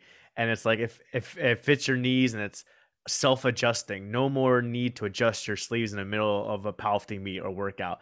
When you want the ultra best, this is the only knee sleeves to own. So maybe this is the whole part of the gimmick to kind of push it too. And I couldn't find them actually saying that it's neoprene. It says seven millimeter thick premium construction, nearly indestructible. Oh my god. Doesn't sound like neoprene. Like It's how made, is, of Kev- it was made of Kevlar, then basically. how, how is it how is a knee sleeve anywhere close to being nearly indestructible? We're so close. It's what the UN is sending to Ukraine right now for some of those just fucking knee sleeves. Th- th- th- I don't know. We'll see what the hell happens. Um, because right now, in terms of a story, the story is, is being investigated. We'll, we'll double back. We seem to be doing these, you know, news podcasts, but it is interesting. I mean, because they've been used. So then, if you find out, oh my, if you find out, oh my gosh, it does have illegal uh, materials in it. Now people are going to be like, well, fucking this guy broke a record with that. This lady broke a like you. You can't help but be like, I don't want to be an asshole, but I kind of lost a comp, a major comp to somebody wearing these. I don't want to be an asshole, but you know what I mean? Like you, it, that kind of thing starts happening. But before we get ahead of ourselves, we'll see what the investigation. If this turns out to be nothing wrong with them and they're just that dope, then like Bill said, all of a sudden it's like the mm-hmm. best marketing of all time. And and they're like, I know that like I haven't spoken to one person who's got them and used them that likes them. I was to be completely honest with you. Like I have like five lifters that have gotten them and they've all worn them for a couple sessions and then going back to their SBDs. Like legitimately, they I've don't never like. worn, I've never worn them. Yeah, I've never seen them either. Yeah, I mean, Yeah. I, I, ho- I want to. Hopefully, this weekend at the Arnold, I'll be able to see a pair at least to um, check it out. But um, investigate. Are you doing my- your own KOTL investigation? My my lifter, you lifter bite it, you're like, this doesn't taste like neoprene. my my lifter uh, Kurt wears them, Bill. If you want to investigate them, all right, all right, cool. Cool. I'll cheat- check them you're- out on Saturday. Your Kurt lifter's a cheater. And if he beat and- if he beats Shahid Bryant, and then it turns out that they're like you know so Can you imagine? gives it- the money back? Yeah, yeah, gotta give the money back. Sorry. That's right.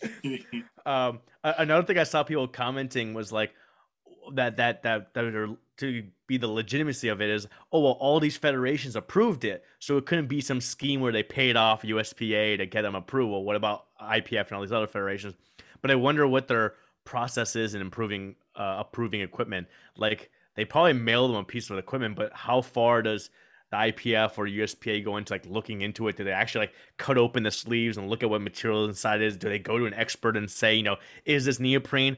Or did you know they say, okay, you know, it looks like a knee sleeve, it fits like a knee sleeve, um, and you know they say it's neoprene, it's Inzer, they're a well-known brand, so they approve it, and then maybe like USPA sees, oh well, the IPF approved it, so it must be good, so we'll just approve it too, and there wasn't like a in-depth process of analyzing every single piece of equipment. Because all of them approved it. I, lo- I think all of them did, right?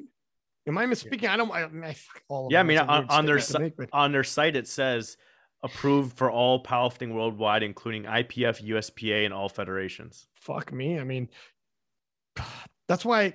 Let's see, man. They got every single person who got this on their desk was like, "This looks good to me." Then, if if it's not right, that makes that makes all these feds be like, "We got to tighten up here. That can't happen again."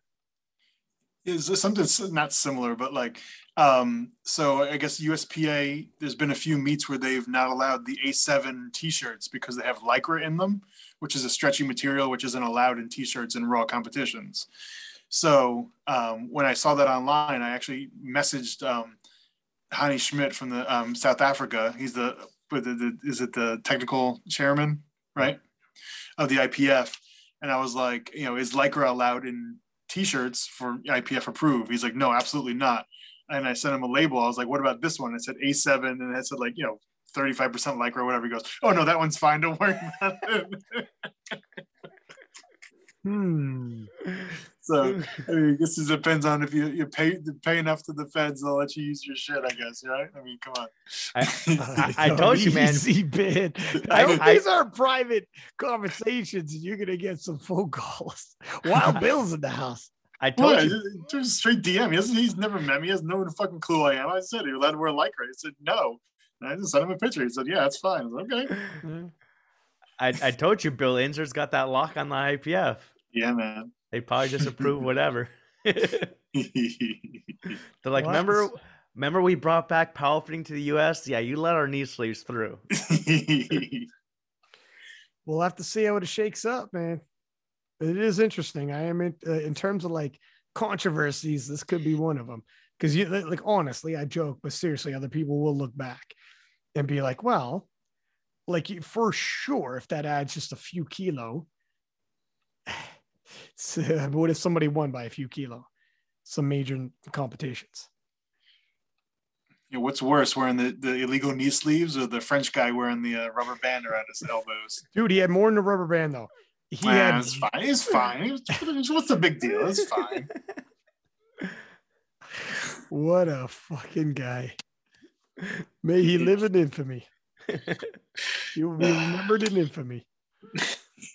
That did not pass. That was the line.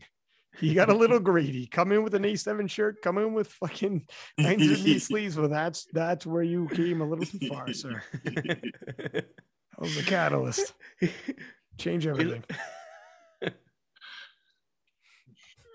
what else we got? Anything else? Are we done here, That- fellas? That's all I have for news. That's three and a half big ones we did back to back podcasts. I'm glad we did the shout outs at the beginning when I was still fresh. now it's getting shut down because you look tired. I'm tired, doggy.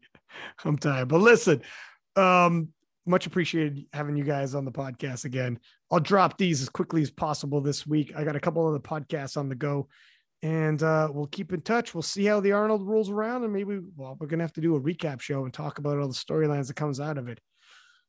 My victory. There, and Bill, you got to tell us how it goes. All you, you, both you guys, and we got to talk about doing something while you're down there at the Arnold uh, with KOTL. Not tonight, though. All right, not tonight. Until next time. Thanks, fellas. Yep.